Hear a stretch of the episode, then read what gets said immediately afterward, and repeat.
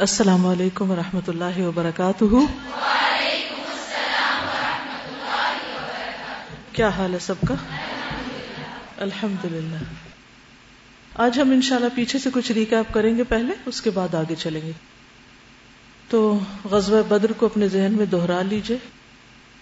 جنگ کیوں ہوئی؟ کہاں ہوئی؟ کیسے ہوئی؟ جنگ کے بعد کیا ہوا؟ پہلے کی صورتحال کیا تھی؟ دوران میں کیا تھا؟ اور اس کے بعد مسلمانوں کی صورت حال میں کیا تبدیلی آئی؟ اوور آل بھی سب مدینہ کی ریاست میں۔ اور پھر اس کے بعد بیچ کے کچھ واقعات اور پھر جنگ عہد تھوڑا سا مدینہ منورہ کے بارے میں۔ نبی صلی اللہ علیہ وسلم کے زمانے میں مدینہ منورہ جب آپ ہجرت کر کے گئے تو اس کا رقبہ جو تھا وہ تیس مربع کلو میٹر تھا۔ اس میں بہتر قلعے تھے، فورٹس، جس میں ففٹی نائن یہود کے اور تیرہ اربوں کے۔ مدینہ کی آبادی یہودیوں اور اربوں پر مشتمل تھی۔ اربوں کا پیشہ کاشتکاری، تجارت، جانوروں کو پالنا تھا۔ یہود عام طور پر زرگری کرتے، موتی بیچنا، اسلحہ بنانا اور چمڑا رنگنا ان کا کام تھا۔ مسجد نبی کی زمین، سہل اور سہیل کی ملکیت، دو بھائی تھے، یتیم بچے تھے۔ ابو بکر رضی اللہ تعالیٰ عنہ نے نبی صلی اللہ علیہ وسلم کی طرف سے سات دینار ادا کر کے اس کو خریدا تھا۔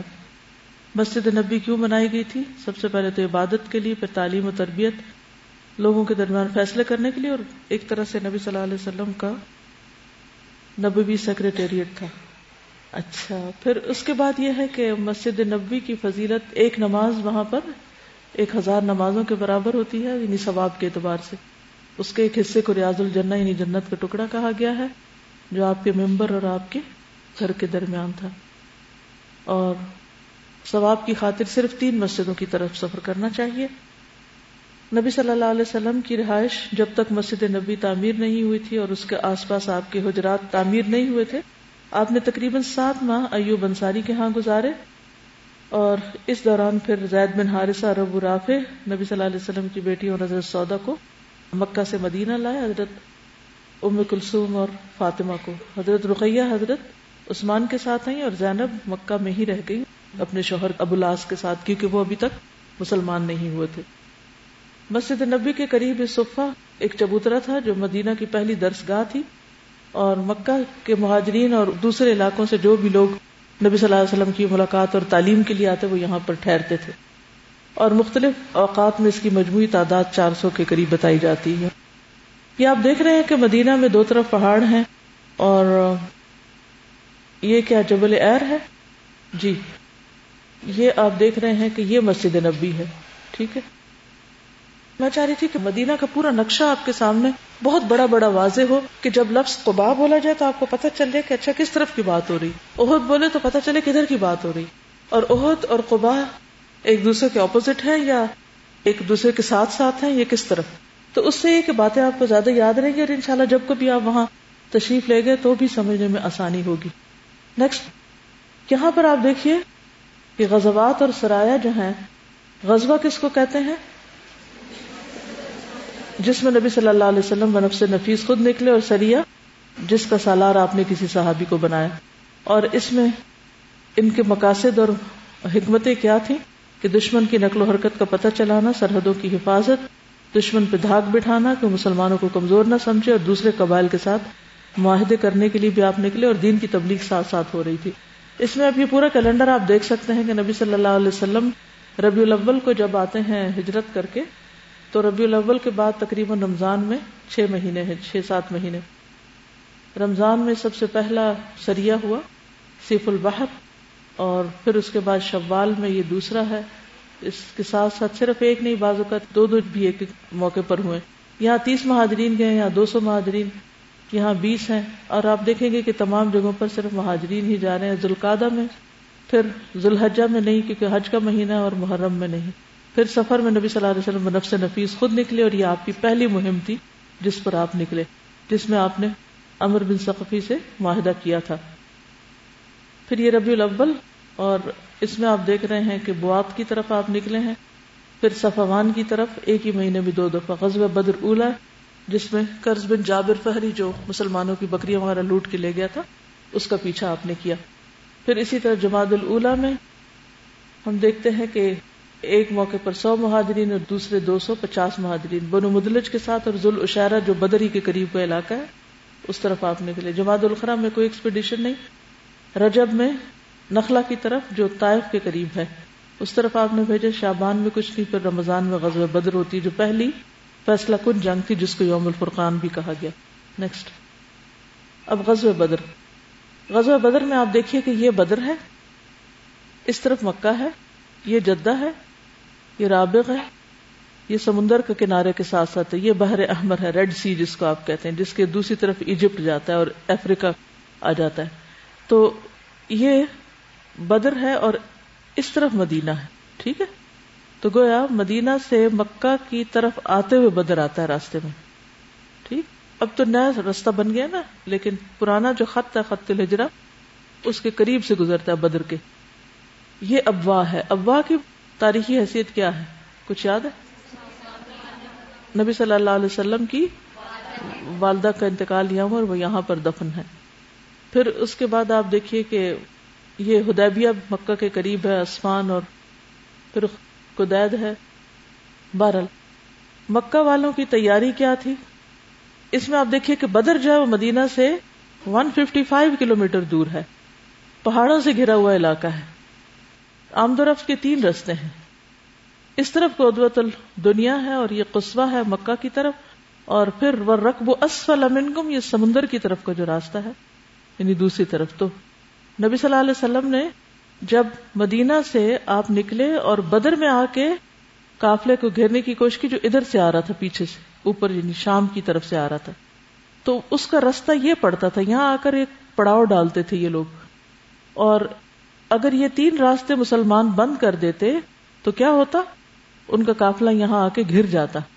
لیکن انہوں نے بہت ہوشیاری کی اور انہیں بھی پتا چل چکا تھا کہ مسلمان ہمارا راستہ روکیں گے۔ لہٰذا وہ سمندر کی ساتھ ساتھ کے رستے سے مکہ پہنچ گئے۔ ٹھیک؟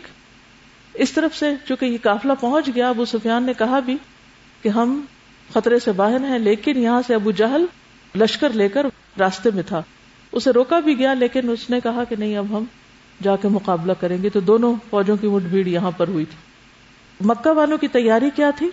مکہ والے کی تیاری یہ تھی کہ ابو لہب کے سوا بڑے بڑے سب نکلے تھے۔ سب سردار تقریباً آ گئے تھے۔ قریش کے قبیلوں میں سے صرف بنو ادی نے شرکت نہ کی اور جوفا میں ابو سفیان کا واپس جانے کے مطالبے کا پیغام ملا یہاں پر۔ ٹھیک ہے، یہاں تک لشکر پہنچ گیا۔ لشکر نے واپسی کا ارادہ کیا۔ ابو جہل نے ہٹ درمی دکھائی۔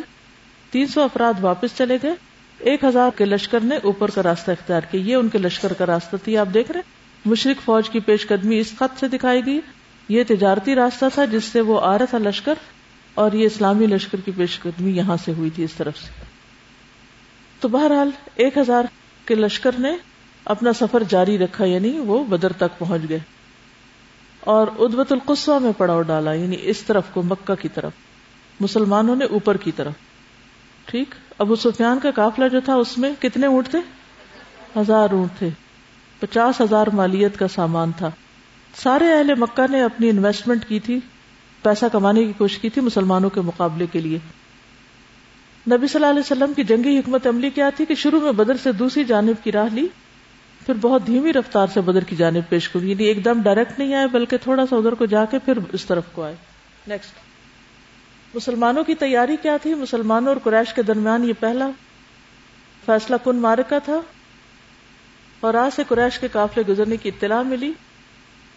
پھر آپ صلی اللہ علیہ وسلم نے جو لوگوں کو ابھارا، لیکن پابند نہیں کیا۔ جو بھی لوگ نکلے، اپنی مرضی سے نکلے۔ اور پھر سفید جھنڈا مصب بن عمیر کو دیا گیا۔ مہاجرین کا جھنڈا، حضرت علی کے پاس تھا، انصار کا جھنڈا، سعد بن معاذ کے پاس۔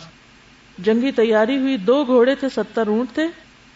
ستر خزرج کے لوگ تھے، اکسٹھ اوس کے اور ایٹی تھری یا ایٹی سکس مہاجر تھے۔ مدینہ کا انتظام پہلے عبداللہ بن ام مختوم کو دیا گیا، بعد میں ابو البابا بن عبد المنظر کو سونپ دیا گیا۔ نبی صلی اللہ علیہ وسلم کو مکہ والوں کے خروج کا علم ہو گیا، مسلمانوں سے مشورہ کیا۔ آپ کے ساتھیوں کا رد عمل کیا تھا، مہاجر صاحبہ نے تو ساتھ دینے کی بات کی ہی، لیکن انصار نے بھی ہر طرح کی یقین دہانی کرائی۔ جی یہ مدینہ ہے، یہاں سے آ رہے ہیں بدر کی طرف اور یہ نیچے مکہ ہے۔ نیکسٹ سلائڈ دکھائیے۔ جی یہ ہے میدان جنگ ایک طرح سے۔ یہ کھجوروں کے باغ ہیں۔ اس طرح مسلمانوں کا پڑاؤ ہے، جس کا لدوت دنیا یعنی قریب کا کنارہ اور یہ مدینہ کی طرف ہے۔ جبکہ مشرقین جو ہے وہ ادوت القصوہ کی طرف گئے ہیں۔ اس طرف کو پڑا ہوا ہے ان کا۔ یہ نیچے کی طرف ہے یہ اوپر کی طرف ہے جب بارش ہوتی ہے تو یہاں پر کیچڑ ہو جاتا ہے اور مسلمان اپنے لیے پانی جمع کر لیتے کنواں بھی مسلمانوں کے پاس تھا۔ صفوں کی ترتیب یہ بتائی گئی ہے، یہاں تیر انداز ہیں، یہاں تلوار والے ہیں یا نیزا باز ہیں، ٹھیک؟ مقداد میں نمبر کے پاس گھوڑا ہے۔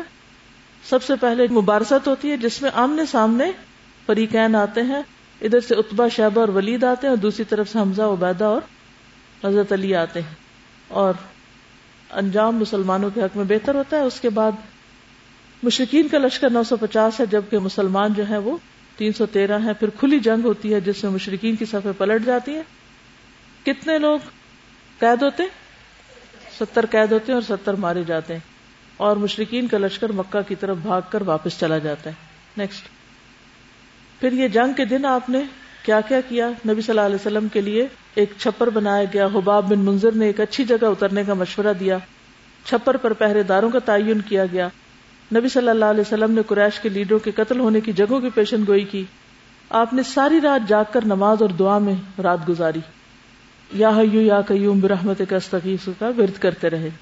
لیکن عام مسلمانوں نے رات سو کر اور پرسکون گزاری۔ بارش ہو گئی، موسم خوشگوار ہو گیا، مسلمانوں کو جسمانی روحانی تہارت حاصل ہو گئی۔ سترہ رمضان کو یہ جنگ ہوئی۔ نبی صلی اللہ علیہ وسلم نے قریش کے لیے بدعا کی۔ اور مسلمانوں کے لیے قبلہ رخ ہو کر دعا فرمائی، مسلمانوں کی صفیں برابر کی۔ اور پھر کس طرح پہلے ون ٹو ون بیس میں مقابلہ ہوتا ہے اور پھر مسلمان جم کے لڑتے ہیں، تعداد میں کم ہونے کے باوجود ان کی صفیں الٹ دیتے ہیں، جبریل باقاعدہ فرشتوں کی صف کے ساتھ اترتے ہیں۔ قرآن مجید میں اس کا ذکر آیا ہے، نبی صلی اللہ علیہ وسلم خود میدان میں اترتے ہیں۔ اور پھر شاہت الوجوہ کہہ کر آپ نے دشمن کی طرف ریت پھینکی تھی۔ نبی صلی اللہ علیہ وسلم کا مسلمانوں کا حملہ کرنے کا خود آپ نے حکم دیا۔ پھر فرشتوں کے ذریعے مدد، پھر مشرقین کا فرار اور ابلیس جو تھا وہ سراکا بن مالک کی شکل میں آیا تھا before they left Mecca. Next یہ کنواں ہے اور یہاں ادھر مسلمان ہیں اور نیچے مشرقین کی صف ہے۔ نیکسٹ یہ بھی اسی کی تصویر ہے۔ نیکسٹ یہ مدینہ ہے، یہ بوات ہے، یہ ذوالعشیرہ ہے، یہ بدر ہے۔ یہ ہمراہ الاسد ہے، یہ سویق ہے، یہ بحران ہے، یہ مریسی ہے جس کا آج ذکر آئے گا۔ یہ حجاز، یہ مکہ ہے، طائف، حنین اور نخلا بھی اسی طرف ہے یہاں کہیں۔ یہ بنو سلیم ہے، بنو قریضہ پھر زو قرد فدق، خیبر واد القرا اللہ تیما نجد، اس طرف کو جاتا ہے۔ تبوک اور موتا اور دومت الجندل۔ ٹھیک ہے؟ اب یہ ذرا سے چونکہ آپ لوگ ان لفظوں کو بار بار سنیں گے سیرت کے اندر، تو آپ کو پتا ہونا چاہیے کہ ذوال اشارہ بدر کی سائڈ پر ہے بوات اور ذوال اشارہ ہمراہ الاسد اس سے نیچے کی طرف یعنی مکہ کی طرف، کیونکہ ابو سفیان کا لشکر واپس مکہ گیا تھا نا، تو مسلمان پھر یہاں تک آ کر واپس چلے گئے تھے، پیچھا کرتے ہوئے۔ یہ عہد ہے یعنی عہد کے اپوزٹ سائڈ پہ۔ پھر زو قرد اور آج ہم کچھ اور جگہوں کے نام پڑھیں گے، پھر وہ آپ کے مائنڈ میں ہونا چاہیے کہ کہاں پر ہے۔ نیکسٹ آج ہم دومت الجندل کے بارے میں پڑھیں گے، آپ دیکھیے کہ کتنا دور ہے یہ مدینہ سے۔ یہاں نبی صلی اللہ علیہ وسلم نفس نفیس خود تشریف لاتے ہیں۔ ٹھیک ہے؟ شدائے بدر کی قبریں ہیں یہاں پر، یہ بدر کا میدان ہے۔ یعنی آپ دیکھ رہے ہیں کہ یہ سارا پتھریلا علاقہ ہے۔ نیکسٹ وہاں ایک چشمہ بھی ہے، یہاں مسجد بھی اب تو بن گئی۔ نیکسٹ اس میں آپ دیکھیے کہ یہ اردن ہے، موجودہ جارڈن۔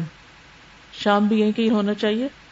تبوک، پھر اگر اس کا ایک بڑا سائز بنا کر کلاس روم میں لگا دیا جائے اور اسٹوڈینٹس بار بار دیکھتے رہے تو انشاءاللہ پھر کبھی زندگی میں سیرت بھولے گی نہیں اور پڑھنا پڑھانا اور جہاں کہیں کچھ بھی سنیں گے فوری طور پہ مائنڈ میں آ جائے گا کہ کس علاقے کی بات ہو رہی ہے۔ کیونکہ سننا اور دیکھنا اس میں بہت بڑا فرق ہے۔ نیکسٹ غزوہ بدر میں دونوں کے درمیان کیا فرق رہا؟ کیونکہ صرف یوم الفرقان کہا گیا۔ نیکسٹ پھر بدر سے مدینہ آتے ہوئے نبی صلی اللہ علیہ وسلم نے سب سے پہلے حضرت رقیہ کی وفات کی خبر سنی۔ پھر ادھر سے آپ کو مبارک دینے والے لوگ موجود تھے۔ پھر عبداللہ بن ابئی جو ہے وہ دیکھ کر اسلام لے آیا۔ پھر راستے میں آپ نے اقبا بن ابی معیت اور نظر بن حارث کو قتل کیا، مال غنیمت تقسیم کیا اور یہ واپسی کا راستہ ہے۔ یہ مدینہ ہے۔ قیدیوں کے بارے میں اللہ نے قتل کے لیے کہا۔ حضرت عمر کی رائے یہی تھی، حضرت ابو بکر نے فدیہ کا کہا جو نبی صلی اللہ علیہ وسلم نے رائے تسلیم کر لی تھی۔ پھر ان قیدیوں سے تعلیم کا کام لیا گیا اور کچھ کو بغیر فدیے کے رہائی دی گئی. نیکسٹ پھر بدر اور عہد کے بیچ میں کئی واقعات ہوئے ہیں. غزوہ بنو سلیم ہوا ہے، پھر اس کے بعد نبی صلی اللہ علیہ وسلم کے قتل کی سازش، پھر غزوہ قرقرت القدر، پھر غزوہ بنو قینقا یہ مدینہ کے اندر ہی، پھر غزوہ سویق، پھر اس کے بعد کاب بن اشرف کا قتل، پھر سریع قرد، پھر نبی صلی اللہ علیہ وسلم خود نکلے، غزوہ غطفان، بحران. نیکسٹ غزوہ احد مدینے سے شمال کی طرف تین کلومیٹر کا فاصلے پر ہے۔ مشرق سے مغرب کی لمبائی چھ کلومیٹر ہے، رنگ سرخ ہے پہاڑ کا۔ یہاں بھی پہلے مبارزت اور پھر قتال ہوتا ہے۔ اس میں طلحہ بن ابو طلحہ، عبدری اور زبیر بن عوام اور دوسری طرف ان کے کچھ لوگ ہوتے ہیں۔ یہ اونٹ پر سوار ہیں وہ اور زبیر ان کے اونٹ پر چڑھ کر ان کو مار ڈالتے ہیں یعنی ان دو کے درمیان مقابلہ ہوتا ہے۔ جبل رمات ہے، جس پہ عبداللہ بن جبیر کی کمان میں تیر انداز مقرر کیے گئے نبی صلی اللہ علیہ وسلم کا حکم ملنے تک جگہ نہ چھوڑنے کی تاکید۔ پھر نرغے میں آنے کے بعد مسلمانوں کا کیا حال ہوا؟ نبی صلی اللہ علیہ وسلم پہ حملہ، یہ پوری جو آپ کی وہ جنگ ہے، اس کی ساری چیزوں کو پوائنٹس میں ڈال دیا گیا۔ کون کون سی خواتین نے شرکت کی؟ کون کون لوگ شہید ہوئے؟ کتنے کتنے؟ شکست کی وجوہات کیا تھیں؟ پھر اس کے بعد نبی صلی اللہ علیہ وسلم کا دفاع کن لوگوں نے کیا؟ سعد بن نبی وقاص کی انگلیاں شل ہو گئیں۔ نبی صلی اللہ علیہ وسلم پر حملہ۔ بہرل نیکسٹ کیجیے۔ یہ اصل میں مزید آپ دیکھ سکتے ہیں کہ یہ جبل عہد ہے۔ جبل عہد کی طرف مسلمانوں کی فوج تھی، دوسری طرف مشرقین مشرقین کی عورتوں کے خیمے۔ عبداللہ بن جبیر کی قیادت میں یہاں لوگوں کو مقرر کیا گیا تھا۔ ٹھیک ہے۔ آگے چلتے ہیں۔ یا النبی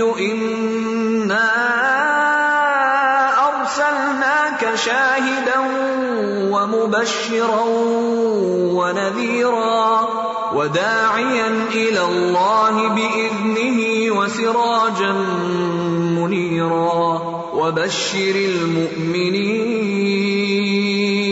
وبشر المؤمنين بأن لهم من الله فضلا كبيرا جنگ احد میں جب مسلمانوں کو ناکامی ہوئی تو اس کے بہت منفی اثرات آس پاس کے لوگوں پر پڑے۔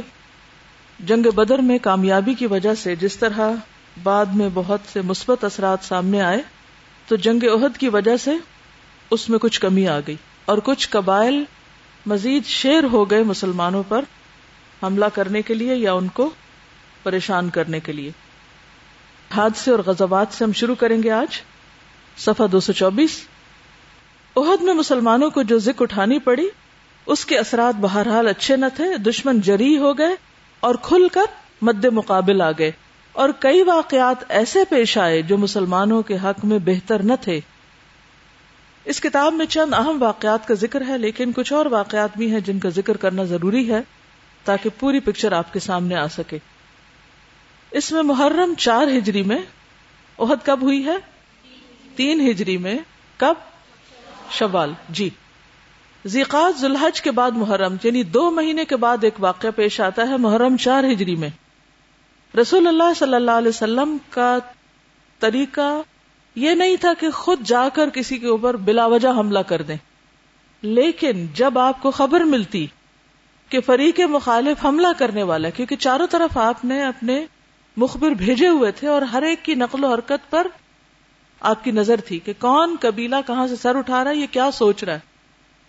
یعنی اتنے ویل اویئر تھے ویل انفارمڈ اور جب آپ کو پتا چلتا ہے کہ کوئی خاص قبیلہ آپ پر حملہ آور ہونی یعنی مکہ والے تو مکہ والے صحیح، لیکن ان کے حلیف قبیلے اور دیگر جو مسلمانوں کے دشمن تھے اور ابھی تک مسلمان نہیں ہوئے تھے، جب ان کے بارے میں پتا چلتا کہ وہ حملہ آور ہونے والے ہیں، تو اس سے پہلے کہ وہ آتے، آپ اقدام کر کے جا کے ان کی سرکوبی کر دیتے۔ اس طرح کی مہموں میں آپ خود بھی شریک رہے اور صحابہ کو بھی بھیجتے رہے۔ جس میں خود شریک ہوئے وہ غزبہ کہلاتا ہے، جو کسی صحابی کے سرکردگی میں آپ نے بھیجا وہ سریا کہلاتا ہے۔ یکم محرم الحرام، پہلی محرم چار ہجری کو آپ کو یہ خبر ملی کہ خوالد کے بیٹے طلحہ اور سلمہ رسول اللہ صلی اللہ علیہ وسلم کے مقابلے کے لیے اپنے لوگوں کو جمع کر رہے ہیں۔ تو آپ نے ابو سلمہ بن عبد اللہ رضی اللہ عنہ کو خود نہیں گئے۔ کس کو؟ ابو سلمہ۔ اسی لیے اس کو سریا ابو سلمہ کہا جاتا ہے۔ ڈیڑھ سو مہاجرین اور انصار کے ساتھ ان کے مقابلے کے لیے روانہ فرمایا۔ اب چونکہ جنگ بدر میں اور عہد میں انصار حصہ لے چکے تھے، تو اس کے بعد جو سریات ہوتے ہیں، اس میں اب دونوں شریک ہوتے ہیں، مہاجرین اور انصار دونوں۔ وہ لوگ اس کی خبر پاتے ہی بھاگ گئے۔ انہوں نے اپنا ارادہ ترک کر دیا۔ تو لہا نے بعد میں اسلام قبول کر لیا۔ لیکن آپ کی وفات کے بعد اسلام سے پھر گئے۔ صدیق اکبر نے ان کے مقابلے کے لیے خالد بن ولید کو روانہ کیا۔ طلحہ بھاگ کر شام چلے گئے تائب ہو کر پھر اسلام میں داخل ہوئے۔ قرآن مجید میں آتا نا، ان الذین آمنوا ثم کفروا، ثم آمنوا ثم کفروا، ثم ازدادوا کفرا۔ اور مسلمانوں کے ساتھ برابر لڑائیوں میں شریک رہے یعنی ان کا ساتھ دیا۔ حضرت عمر کے عہد خلافت میں جنگ قادسیہ اور مارکا نہاون میں بھی شریک رہے۔ اور کہا جاتا ہے کہ وہ اکیس ہجری کو مارکا نہاون میں شہید ہوئے تھے۔ طلحہ کے دوسرے بھائی سلمہ مسلمان نہیں ہوئے تھے۔ اس واقعے سے کیا سبق ملتا؟ کوئی ایک سبق بتائیے مجھے۔ اپنی عام زندگی میں کیا سیکھا؟ اپنی غلطی نہیں مانتے اور ہدایت اللہ دیتا ہے اور دل پھرتے بھی دیر نہیں لگتی۔ لیکن یہ بھی اللہ کی رحمت ہوتی کہ انسان پھر زندگی میں پلٹ آئے۔ اور جی جب کوئی غلطی کا اعتراف کرے تو معاف کر دینا چاہیے۔ اور کیا سبق ہے اس میں؟ بڑا اہم سبق ہے ایک۔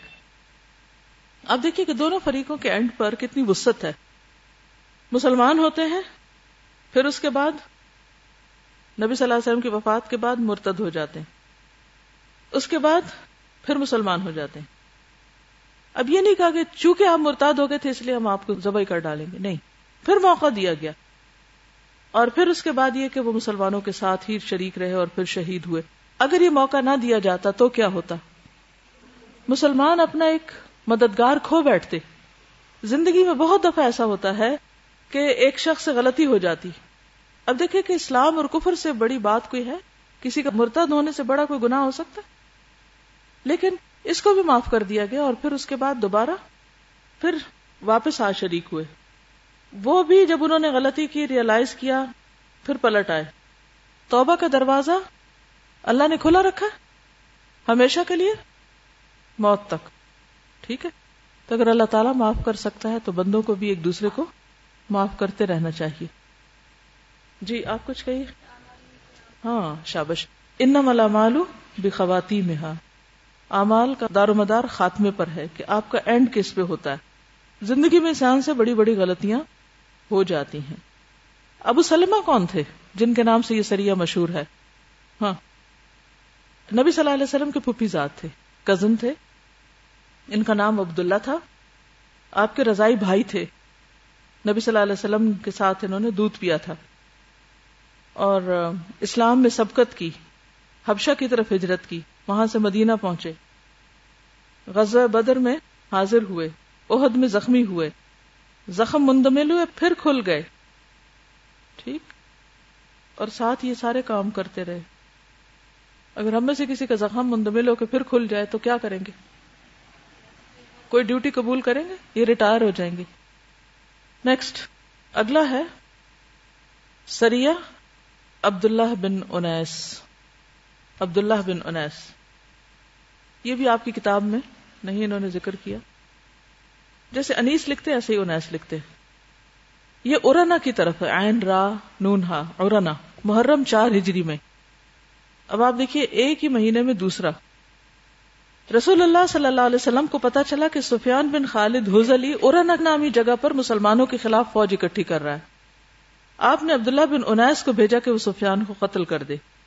عبداللہ کہتے ہیں، میں نے کیا اللہ کے نبی صلی اللہ علیہ وسلم، آپ اس کا تعارف کروا دے۔ یعنی ہے کون جس کو میں قتل کرنے جا رہا ہوں؟ فرمایا، جب تم اسے دیکھو گے تو مروب ہو جاؤ گے اور تمہیں شیطان یاد آ جائے گا۔ یعنی آپ نے اس کا یوں تعارف کرایا۔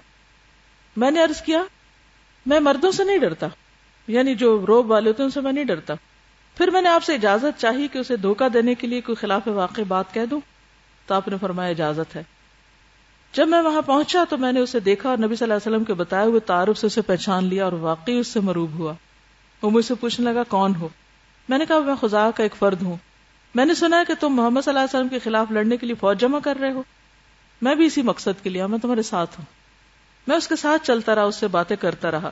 اسے میری باتیں اچھی لگ رہی تھی حتیٰ کہ ہم اس کے خیمے میں پہنچ گئے۔ اس کے ساتھ ہی چلے گئے۔ جب لوگ اطمینان سے سو رہے تھے تو میں نے اسے قتل کر دیا اور اس کا سر ساتھ لے آیا۔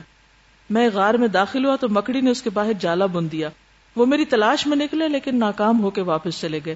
میں نے مدینہ پہنچ کر نبی صلی اللہ علیہ وسلم کو خوشخبری سنائی۔ تو آپ نے مجھے ایک لاٹھی عطا کی اور فرمایا، تم جنت میں اس کے ساتھ ٹیک لگاؤ گے۔ جب عبداللہ بن انیس قریب المرگ تھے تو انہوں نے وسیعت کی کہ ان کے ساتھ قبر میں دفن کر دی جائے، یہ آخرت کا سفر تھا۔ اورانا جو ہے یہ ایک وادی کا نام ہے، عرفات کے قریب۔ اب یاد رہے گا؟ کتنی دور آئے تھے؟ مدینہ سے تقریباً مکہ کے قریب۔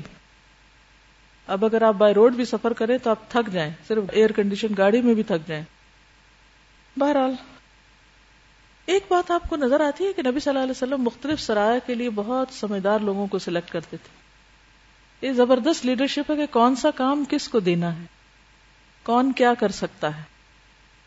یعنی محرم میں ہی دونوں چیزیں سامنے آتی ہیں۔ ایک طرف کس کو بھیجا؟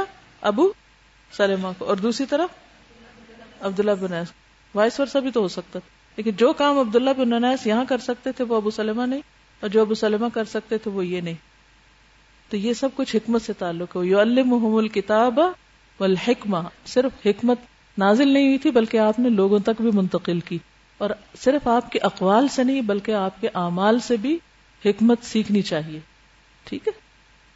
پھر اس کے بعد ایک اور واقعہ ہوتا ہے، جو مشہور واقعہ ہے۔ سری مندر بن امر بر معاونہ کا واقعہ۔ یہ آپ کی کتاب میں موجود ہے، لیکن اس میں سیکوینس جو ہے، یہ الٹ ہے۔ پہلے بیر معاونہ کا واقعہ ہوئی اور پھر رجی کا حادثہ، یہ سفر چار ہجری میں، دونوں چار میں ہوئے۔ اس لیے دونوں کو آگے پیچھے پڑھا جا سکتا ہے۔ ٹھیک ہے؟ چونکہ آپ کی کتاب میں رجی کا حادثہ پہلے ہے، اس لیے میں یہاں سے پڑھوں گی اور آپ اس کو ساتھ رکھیے۔ ٹھیک ہے؟ محرم کے بعد اگلا ہی مہینہ۔ اب آپ دیکھیے کہ ہر مہینے کچھ نہ کچھ ہو رہا ہے۔ کوئی نہ کوئی ایکٹیویٹی چھوٹی موٹی نہیں۔ ہمارے بچے تو کاغذوں پر ہی ایکٹیویٹیز کر کے تو سب کچھ سیکھ لیتے ہیں۔ اور یہاں ہر چیز میدان جنگ میں ہے۔ رجیے کا حادثہ سفر چار ہجری۔ ازل اور قارہ، قبائل کے کچھ لوگ ازل عین زاد لام، سب زبر ہے لام کے علاوہ۔ ان کے کچھ لوگ نبی صلی اللہ علیہ وسلم کے پاس آئے اور کہا کہ ان کے اندر اسلام کا کچھ چرچا ہے، لہٰذا آپ انہیں دین سکھانے اور قرآن پڑھانے کے لیے کچھ لوگوں کو بھیج دیں۔ ٹیچرز چاہیے۔ آپ نے عاصم بن ثابت کی عمارت میں دس صحابہ کو روانہ کر دیا۔ کتنے ٹیچرز بھیجے؟ دس۔ جب یہ لوگ رجیا پہنچے تو انہوں نے ان کے ساتھ غداری کی اور قبیلہ حزیل کی ایک شاخ بن الحیان کو ان پر چڑھا لائے۔ ان کے تقریباً ایک سو تیر اندازوں نے انہیں ایک ٹیلے پہ جا گھیرا۔ کن کو؟ دس ٹیچرز کو۔ پھر انہوں نے عہد و پیمان دیا کہ اگر وہ اتر آئے تو انہیں قتل نہ کریں گے۔ آسم نے اترنے سے انکار کر دیا اور رفقا سمیت ان سے جنگ شروع کر دی۔ سات شہید ہو گئے جبکہ تین باقی رہے۔ کفار نے پھر وہی عہد و پیمان دیا، چنانچہ وہ تینوں اتر آئے جو باقی بچے تھے۔ مگر کفار نے ان سے بدعہدی کی اور انہیں باندھ لیا۔ اس پر ایک نے یہ کہہ کر ساتھ جانے سے انکار کر دیا کہ یہ پہلی بدعہدی ہے۔ کفار نے اسے قتل کر دیا۔ دو بچے۔ باقی دو کو مکہ لے جا کر بیچ دیا۔ یہ دونوں خبیب بن ادی اور زید بن دسنا تھے۔ خبیب نے جنگ بدر میں حارث بن عامر بن نوفل کو قتل کیا تھا۔ کس نے؟ خبیب نے۔ کس جنگ میں؟ بدر میں۔ کس کو قتل کیا؟ حارث بن عامر بن نوفل کو۔ لہذا ان کی اولاد نے انہیں خرید کر کچھ عرصے تک قید رکھا۔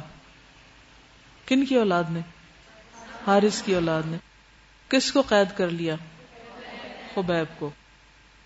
پھر تنیم لے جا کر قتل کیا۔ کیوں؟ بدلہ لینے کے لیے۔ کس کا؟ باپ کا۔ انہوں نے قتل سے پہلے دو رکت نماز پڑھی، پھر ان پر بد دعا کی، پھر چند اشعار کہے، جن میں سے دو یہ ہیں۔ ولست ابالی حین اقتل مسلما على اي جنب كان لله مسرعي وذلك في ذات الاله وان يشاء يبارك على اوصال شلب ممزعي. میں مسلمان مارا جاؤں تو مجھے کچھ پرواہ نہیں کہ اللہ کی راہ میں کس پہلو پر قتل ہوتا ہوں۔ اور یہ تو اللہ کی ذات کے لیے ہے۔ اگر وہ چاہے تو بوٹی بوٹی کیے ہوئے آزا کے جوڑ جوڑ میں برکت دے دے۔ میرے مرے ہوئے جسم میں بھی برکت ہو جائے۔ اس سے بھی کوئی خیر نکل آئے۔ وہ بھی لوگوں کے لیے سبق کا ذریعہ بن جائے۔ یہ برکت ہونے کا معنی۔ برکت کہتے ہیں، جس چیز میں برکت ہو جائے، وہ لوگوں کے لیے فائدہ مند ہو جاتی۔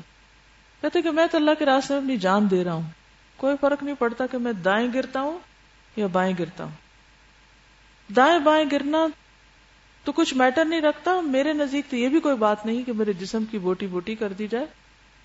ہو سکتا ہے اللہ تعالیٰ اسی کے اندر برکت ڈال دے اور وہ بھی دین کے کام آ جائے۔ شوق اور جذبہ دیکھیے اور قربانی کا لیول دیکھیں آپ۔ اور ہم سب سے زیادہ کس کو سنبھال کے رکھتے ہیں؟ اپنی ذات کو۔ سب سے زیادہ فکر ہے تو اپنے آپ کا۔ دین کا کیا بنتا ہے؟ وہ دین جانے وہ دین والے جانے۔ ہم نے اس لیے دین تھوڑی پڑا تھا کہ ہم قربانیاں بھی کریں پھر۔ یہ تھوڑی قربانی ہے کہ ہم بے دینی سے دین کی طرف آ گئے یہ بھی احسان کرتے ہیں لوگ۔ اس کے بعد ابو سفیان نے حضرت خبیب سے کہا، کیا تمہیں یہ بات پسند آتی ہے کہ تمہارے بدلے محمد صلی اللہ علیہ وسلم ہمارے پاس ہوتے، ہم ان کی گردن مارتے اور تم اپنے اہل و عیال میں ہوتے یعنی تمہیں چھوڑ کے انہیں پکڑ لیا جائے؟ انہوں نے کہا، واللہ، مجھے تو یہ بھی گوارا نہیں کہ میں اپنے اہل و عیال میں ہوتا، اس کے بدلے محمد صلی اللہ علیہ وسلم کو جہاں آپ ہوں یعنی جہاں بھی آپ ہوں، وہاں کوئی کانٹا چپ جاتا اور وہ آپ کو تکلیف دیتا۔ یعنی تمہارے پاس تو دور کی بات وہ جہاں ہے وہاں بھی اگر ان کو کوئی کانٹا چپتا ہے تو مجھے اس پر بھی تکلیف ہوگی۔ پھر حارث بن عامر کے بیٹے نے انہیں اپنے باپ کے بدلے قتل کر دیا۔ باقی رہا زید بن دسنا کا معاملہ تو انہوں نے غزوہ بدر میں امیہ بن خلف کو قتل کیا تھا۔ لہٰذا انہیں بھی اس کے بیٹے صفان بن امیہ نے خرید کر اپنے باپ کے بدلے میں قتل کیا۔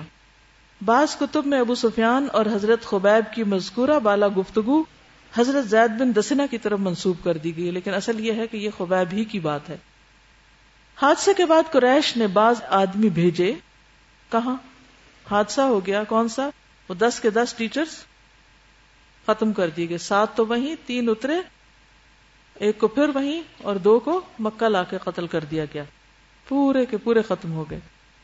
تو حادثے کے بعد قریش نے بعض آدمی بھیجے۔ کہ حضرت آسم کے جسم کا کوئی ٹکڑا لائیں۔ لیکن اللہ نے بھیڑوں کو جھنڈ بھیج دیا۔ شاید کی مکھیاں جیسے ہوتی نا، ایسے پیلے رنگ کی بھیڑیں ہوتی جنہوں نے ان کی حفاظت کی۔ حضرت آسم نے اللہ سے یہ عہد کر رکھا تھا کہ ان کی زندگی میں نہ انہیں کوئی مشرق چھوئے گا اور نہ وہ کسی مشرق کو چھوئیں گے۔ اللہ نے وفات کے بعد بھی اس عہد کا پاس رکھا۔ اور اللہ سبحانہ و تعالیٰ نے ان کی حفاظت کی۔ کسی معاشرے کے اندر سے دس افراد کا یوں دھوکے سے قتل کر دیا جانا کوئی معمولی حادثہ نہیں، جہاں ایک ایک فرد قیمتی ہو۔ اور وہ بھی پڑھے لکھے، جو ٹیچرز تھے وہاں کے۔ اس واقعے سے آپ کو کیا سبق ملتے ہیں؟ کیا سیکھا آپ نے؟ کوئی ایسی خبر ملتی ہے کہ ان دس کے گھر والے پیچھے سے مرتد ہو گئے؟ کہ ہمارے لوگوں کے ساتھ دھوکا ہوا ہے اور اب ہم رہے ایسے اسلام سے؟ کیونکہ اسلام کا تو اس میں کوئی قصور نہیں۔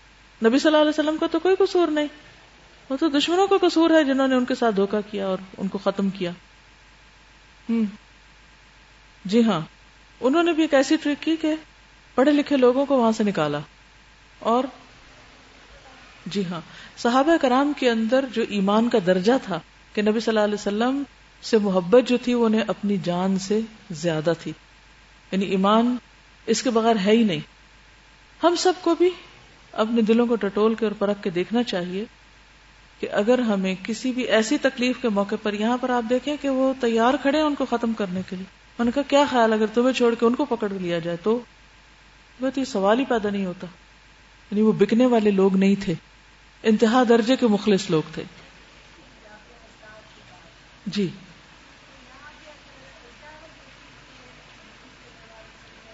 جی ہاں ایسا ہو سکتا تھا اصحاب صفا کے نام پر جو لوگ موجود تھے مدینہ کے اندر، سیکھنے والے بھی آئے ہوئے تھے۔ لیکن تعلیم کا کام ہمیشہ دو طرفہ ہوتا ہے۔ کبھی معلم جاتا ہے سکھانے کے لیے اور کبھی طالب علم آتا ہے سیکھنے کے لیے۔ دونوں طرح ہوتا ہے۔ جی لیکن یہ ہے کہ مسلمان ہر دور میں تعلیم اور تبلیغ کے لیے اپنے گھروں کو چھوڑتے رہے۔ اور دوسری جگہوں پر جا کر پیغام پہنچاتے رہے، کیونکہ پورے قبیلے کو سکھانا تھا، اس لیے آپ نے زیادہ ٹیچرز کو بھیجا۔ ورنہ چھوٹے چھوٹے گروپس میں لوگ آ کر مدینہ میں ٹھہرتے، سیکھ کر جاتے اور پھر اپنے اپنے علاقوں میں سکھاتے تھے۔ تو یہ بھی آلریڈی ہو رہا تھا۔ ایک اور چیز یہ ہے کہ نبی صلی اللہ علیہ وسلم نے اپنے چنے ہوئے لوگوں کو، اپنے جگر گوشوں کو ان کے ساتھ اعتماد کر کے بھیجا، کیونکہ ظاہر پر معاملہ کر رہے تھے آپ۔ یہاں سے یہ بہت پتے کی بات کا علم ہوتا ہے کہ آپ کو غیب کا علم نہیں تھا۔ جتنا اللہ نے علم جس چیز کے بارے میں دیا، اتنا تو آپ کو پتا تھا، لیکن اس سے زیادہ غیب آپ کا ذاتی علم نہیں تھا کہ جب چاہتے غیب سے کوئی خبر معلوم کر لیتے۔ اگر پتا ہوتا کہ یہ ایسا کریں گے اور شک بھی پڑ جاتا تو آپ کبھی بھی نہ بھیجتے۔ جی۔ جی ہاں۔ علم کے راستے میں اگر کبھی کوئی تکلیف آ بھی جائے سیکھنے کے لیے سکھانے کے لیے، تو جنت کا راستہ ہے یہ بھی۔ حضرت خبیب کے بارے میں آپ نے وہ پڑھا ہوگا کہ خبیب کو جب انہوں نے قید کر کے رکھا اپنے گھر میں یعنی کہ پہلے تو وہ بیچے گئے اور پھر جب غلام بنے، پھر اس کے بعد جب انہوں نے قتل کا ارادہ کیا، تو وہ ان کے گھر میں ابھی ایک طرح سے قیدی کی حیثیت میں تھے۔ تو اس میں ایک حارث کی بیٹی کہتی ہے کہ خبیب نے قتل سے پہلے اس طرح مانگا کہ وہ اپنے جسم کی صفائی کر لیں، زائد بالوں کو صاف کر لیں۔ کہتے ہیں کہ انہوں نے ان کو اس طرح دیا ریزر دیا۔ تو وہ کہتی ہیں کہ میں اپنے کام کاج میں لگ گئی تو میرا چھوٹا بیٹا جو تھا وہ کھیلتا کھیلتا ان کے پاس چلا گیا اور حضرت خبیب نے اپنی گود میں بٹھا لیا اور دوسرے ہاتھ میں اس طرح تھا۔ کہتی ہیں کہ میں نے جب بچے کو خبیب کے پاس ان کے زانوں پہ بیٹھے دیکھا اور اس طرح ان کے ہاتھ میں تھا تو میں بری طرح گھبرا گئی کہ اب معلوم نہیں کہ یہ میرے بیٹے کے ساتھ کیا کرتے ہیں۔ کیونکہ وہ تو ڈسپریشن میں کچھ بھی کر سکتے تھے۔ تو خبیب کو پتا چل گیا کہ یہ عورت گھبرا گئی ہے۔ انہوں نے پہچان لیا۔ کہا کہ تم اس بات سے ڈر رہی ہو کہ میں اس بچے کو مار ڈالوں گا۔ میں ہرگز ایسا نہیں کروں گا۔ وہ کہتی ہیں کہ اللہ کی قسم، کوئی قیدی میں نے خبیب سے بہتر نہیں دیکھا۔ یہ ان کا اخلاق تھا جنہوں نے ان کے دشمنوں کو مروب کیا۔ اللہ کی قسم، میں نے ایک دن دیکھا کہ انگور کا خوشہ ان کے ہاتھ میں ہے اور وہ اس میں سے کھا رہے ہیں۔ حالانکہ وہ لوہے کی زنجیروں میں جکڑے ہوئے تھے۔ اس وقت مکہ میں پھلوں کا موسم بھی نہیں تھا۔ وہ کہتی ہیں، یہ تو اللہ کا رزق ہے جو اللہ نے خبیب کو بھیجا تھا۔ جب ایسے واقعات ہوتے ہیں انہوں پیغمبر کے ساتھ ہوں تو کیا کہلاتے ہیں؟ مجھا اور غیر پیغمبر کے ساتھ کرامت۔ اس سے کسی کے بھی ایمان کی صداقت اور اس کے اخلاص کا پتہ چلتا ہے کہ اللہ تعالیٰ کس طرح پر غیب سے مدد کرتا ہے۔ اور مشرقین ان کو حرم سے باہر نکال کے لے گئے تھے کیونکہ حرم کے اندر قتل نہیں کر سکتے تھے۔ تو خبیب نے کہا کہ مجھے صرف دو رکت نماز کی مہلت دے دو۔ تو انہوں نے اجازت دے دی پھر خبیب نے دو رکت نماز پڑھی اور کہا کہ اگر تم یہ خیال نہ کرنے لگتے کہ مجھے قتل کا خوف ہے تو میں ان رکتوں کو لمبا کر دیتا۔ یعنی لمبی نماز پڑھتا، لیکن انہوں نے نماز چھوٹی کر دی، حالانکہ انہیں پتا تھا کہ یہ میری زندگی کی آخری نماز ہے۔ کس لیے؟ تاکہ تھوڑی دیر کے لیے بھی دشمن دین سے بدگمان نہ ہو۔ بہرحال، اس کے بعد انہوں نے دعا کی کہ اے اللہ، ان ظالموں میں سے ایک ایک کو ختم کر۔ اور پھر یہی شعر پڑے جو ابھی میں نے آپ کو سنائے تھے۔ اور اس کے بعد یہ ہوا کہ نبی صلی اللہ علیہ وسلم کو اللہ سبحان و تعالیٰ نے یہ سارے حالات بتا دیے اور صحابہ کو بھی پتا چل گیا کہ ان کے ساتھ کیا ہوا۔ لیکن یہ ہے کہ جن لوگوں نے ان کو قتل کیا تھا وہ آئندہ جنگوں میں ختم ہو گئے۔ چلیے آگے چلتے ہیں۔ بیر معنا بیر معنا یہ بھی سفر چار ہجری میں ہی ہوا۔ اب دیکھیے ایک مہینے میں دو حادثے، سخت قسم کے۔ اس میں ستر صحابہ شہید ہوئے۔ ان کو بھی قرا کے نام سے پکارا جاتا تھا۔ قاری حضرات تھے یہ بھی۔ حادثہ رجی کے زمانے میں ایک اور المیہ پیش آیا جو رجی سے زیادہ المناک تھا۔ اس کا خلاصہ یہ ہے کہ ابو برا عامر بن مالک جو ملائب الاسنا نیزوں سے کھیلنے والا، کے لقب سے مشہور تھا مدینے میں خدمت نبی میں حاضر ہوا۔ آپ صلی اللہ علیہ وسلم نے اسے اسلام کی دعوت دی۔ اس نے اسلام تو قبول نہیں کیا، لیکن دوری بھی اختیار نہیں کی۔ بس نیوٹرل سا رہا۔ اور یہ توقع ظاہر کی کہ اگر اہل نجد کے پاس تبلیغ کے لیے آدمی بھیج دیے جائیں، تو وہ اسلام قبول کر لیں گے۔ کون آتا ہے؟ ابو برا۔ کیا کہتا ہے؟ کہ اہل نجد کے پاس کیا کرے کچھ لوگ بھیج دیں، تاکہ وہ بھی اسلام قبول کر لیں۔ اس نے یہ بھی کہا کہ وہ میری پناہ میں ہوں گے۔ چنانچہ رسول اللہ صلی اللہ علیہ وسلم نے قرا صحابہ میں سے ستر مبلغین بھیج دیے۔ اور جیسے آپ ذکر کر رہی تھی نا کہ ایسے حالات خراب تھے تو کیوں بھیجے؟ لیکن اب ہوتا یہ ہے کہ حالات کی خرابی کے باوجود جب کوئی اسلام یا دین کی بات سیکھنے میں انٹرسٹ شو کرتا ہے، تو ہم کسی بھی زمشن کی بنیاد پر کہ معلوم نہیں کیا ہو جائے گا، اس کے اس سوال کو رد نہیں کر سکتے۔ ویسے کوئی شخص آپ سے سوال کرتا ہے یا آپ سے دین کے نام پر یا اللہ کے نام پر کوئی مدد مانگتا ہے، دین ہی کی خاطر، تو آپ اس کو ریجیکٹ نہیں کر سکتے۔ تو نبی صلی اللہ علیہ وسلم کو معلوم تو تھا کہ اس نے اس طرح اسلام کے لیے وہ سب اپنا شوق ظاہر نہیں کیا، لیکن ظاہر پر معاملہ کرتے ہوئے، اعتماد کرتے ہوئے کہ اس علاقے میں بھی دین کو پھیلانا ہے، نجد کے علاقے میں، عراق کی طرف ہے، نجد۔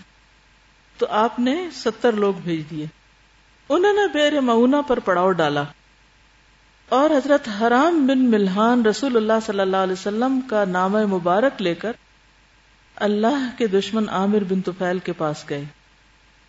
اس نے خط پڑھنے کی بجائے ایک آدمی کو حکم دیا اور اس نے حضرت حرام کو پیچھے سے اس طرح نیزا مارا کہ وہ آر پار ہو گیا۔ حضرت حرام نے فرمایا، اللہ اکبر، رب کعبہ کی قسم میں کامیاب ہو گیا۔ پھر فوراً ہی اللہ کے اس دشمن نے باقی صحابہ پر حملے کے لیے بنو عامر کو آواز دی۔ مگر ابو برا کی پناہ کے پیش نظر انہوں نے اس کی آواز پر کان نہ دھرے۔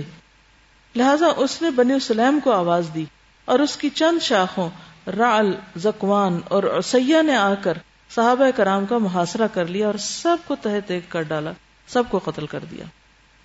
صرف کاب بن زید اور امر ابن امیہ دمری بچ رہے۔ کاب بن زید زخمی تھے۔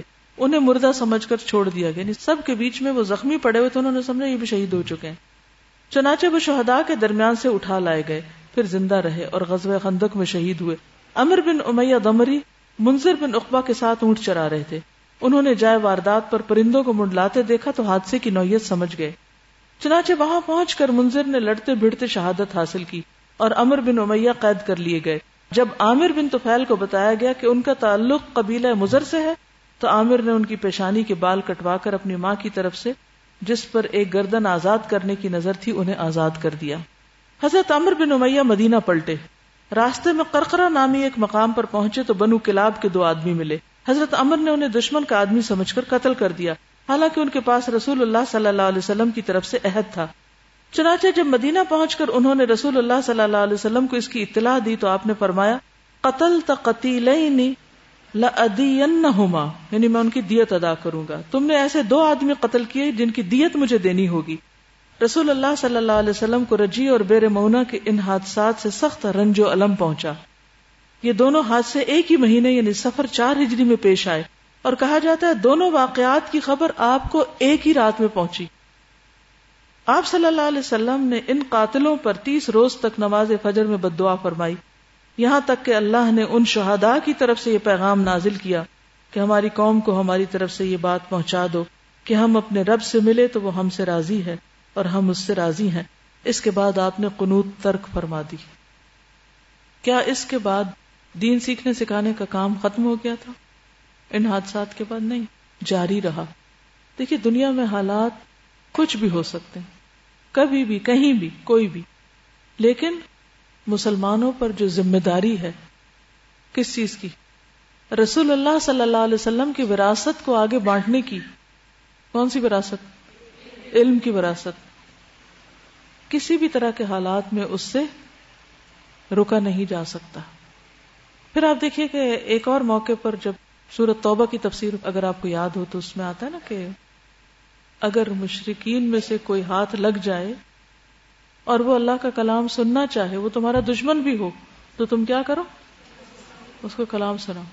بندہ انسان کیا چاہتا ہے کہ راہ چلتے اگر اس کو دشمن مل گیا، تو اس کو چھوڑے؟ لیکن کہا کہ حتیٰ یسما کلام اللہ تم ابلغ امنا پھر اس کو امن کی جگہ پر بھی پہنچا دو۔ آج خود مسلمانوں کے اندر کے حالات کیا؟ اس دن میں آپ کو سندھ کے حالات بتا رہی تھی جہاں سیلاب آیا اور جس طرح لوگوں کو اور نوجوانوں کو، آئندہ کی جنریشن کو کلمہ تک نہیں آتا۔ کیوں نہیں آتا؟ وائے وجہ۔ ان کے لیے کوئی سوچتا بھی نہیں۔ ان کی تعلیم کا انتظام بھی کسی نے نہیں کیا۔ اس کو فرض سمجھا ہی نہیں گیا۔ ہم خدمت خلق کے نام پر بھی اگر کوئی کام کرنے کے لیے نکلتے ہیں تو زیادہ سے زیادہ کیا کرتے ہیں؟ کھانا کھلا دیا۔ تعلیم کا ویسے کوئی انتظام اگر ہو سکا تو کر دیا یا اور پھٹے پرانے کپڑے کٹھے کر کے ان کو دے دیے۔ اس سے کام نہیں چلے گا۔ اگر ہم نے ان کی آخرت کی فکر نہیں کی اور ان کے دین کی فکر نہیں کی، تو یہ رویہ قابل معافی نہیں۔ اگر نبی صلی اللہ علیہ وسلم مشرقین کے قیدیوں سے اپنے بچوں کو پڑھوا رہے ہیں، تو کیا مسلمانوں سے کس چیز کی توقع کی جائے گی؟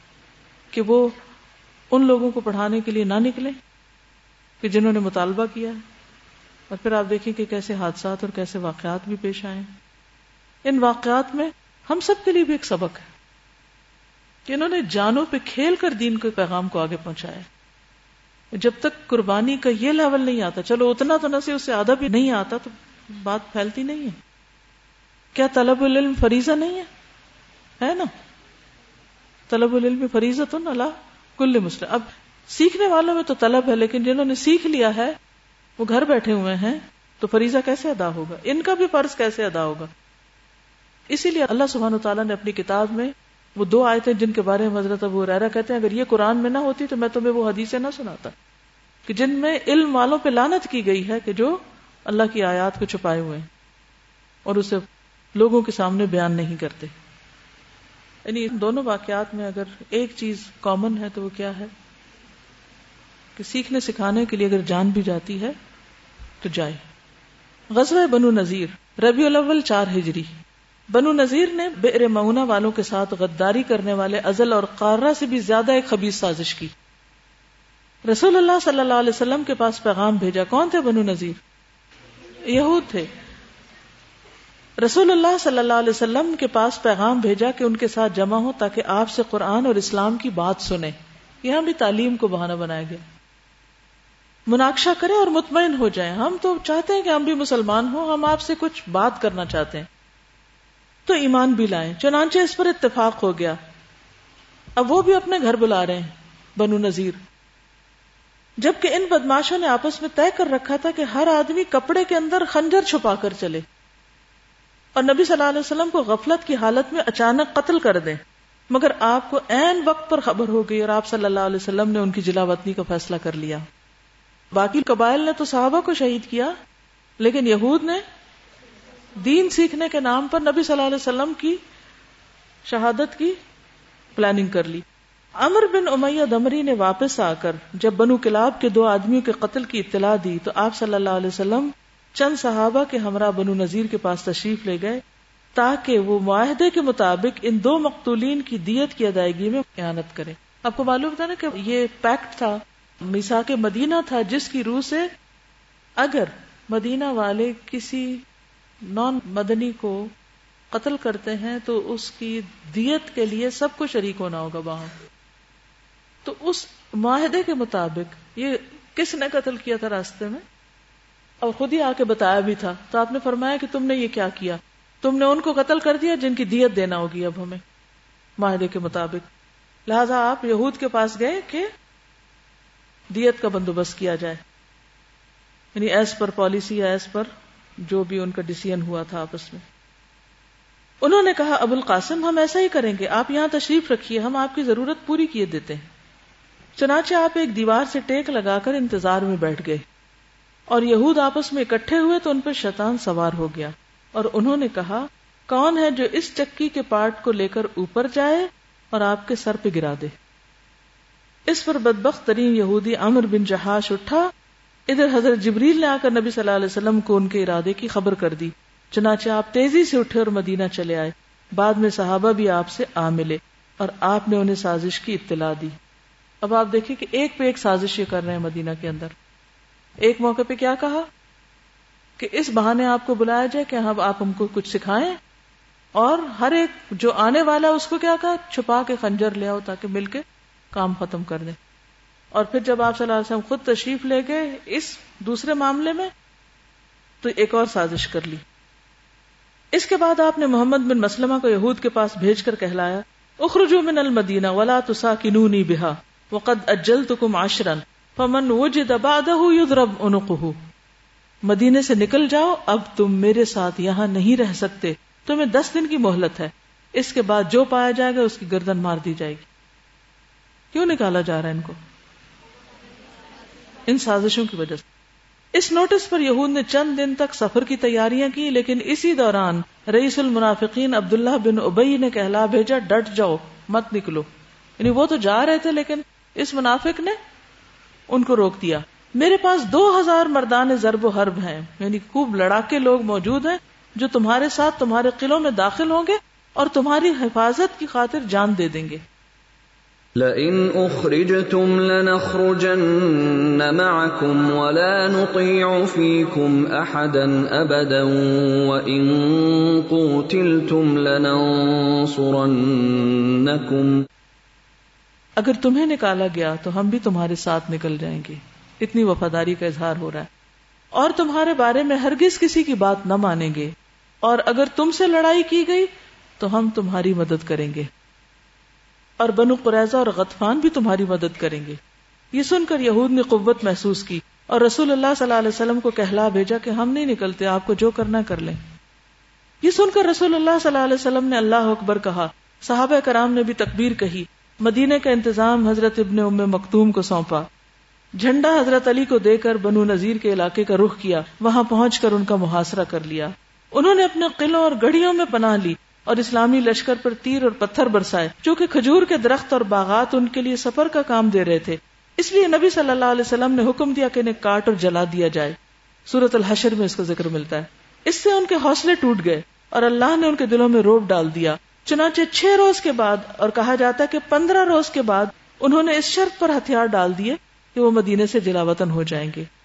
اس موقع پر بنو قریضہ بھی ان سے الگ تھلگ رہے۔ منافقین کے سردار اور ان کے حلیفوں نے بھی خیانت کی۔ کوئی مدد کو نہیں آیا كمثل الشيطان إذ قال للإنسان اكفر فلما كفر قال إني بريء منك إني أخاف الله رب العالمين. جیسے شیطان انسان سے کہتا ہے کہ کفر کر، اور جب وہ کفر کر بیٹھتا ہے تو شیطان کہتا ہے کہ میں تجھ سے بری ہوں، میں تو اللہ رب العالمین سے ڈرتا ہوں۔ تو یہ شیطان کے ساتھ ہی تھے منافقین اور بنو قریضہ کی شکل میں جنہوں نے اس وقت بنو نذیر کا کچھ ساتھ نہ دیا۔ رسول اللہ صلی اللہ علیہ وسلم نے انہیں اجازت دی کہ ہتھیار کے سوا جو ساز و سامان چاہیں لے جا سکتے ہیں۔ سب کچھ اٹھا کے لے جاؤ، صرف ہتھیار نہیں۔ وہ کیوں روک دیا؟ کیونکہ وہ پھر آپ ہی کے خلاف استعمال ہوتا۔ چنانچہ ان سے جو کچھ ہو سکا لے گئے حتیٰ کہ گھروں کے دروازے کھڑکیاں کھونٹیاں چھتوں کی کڑیاں تک اکھاڑ کے لے گئے۔ اسی کے متعلق اللہ تعالیٰ نے فرمایا يخربون بيوتهم بأيديهم وأيدي المؤمنين فاعتبروا يا أولي الأبصار وہ اپنے ہاتھوں اور اہل ایمان کے ہاتھوں اپنے گھر برباد کر رہے تھے خود ہی اپنے گھروں کو توڑ رہے تھے۔ بس اے اہل بصیرت، عبرت پکڑو۔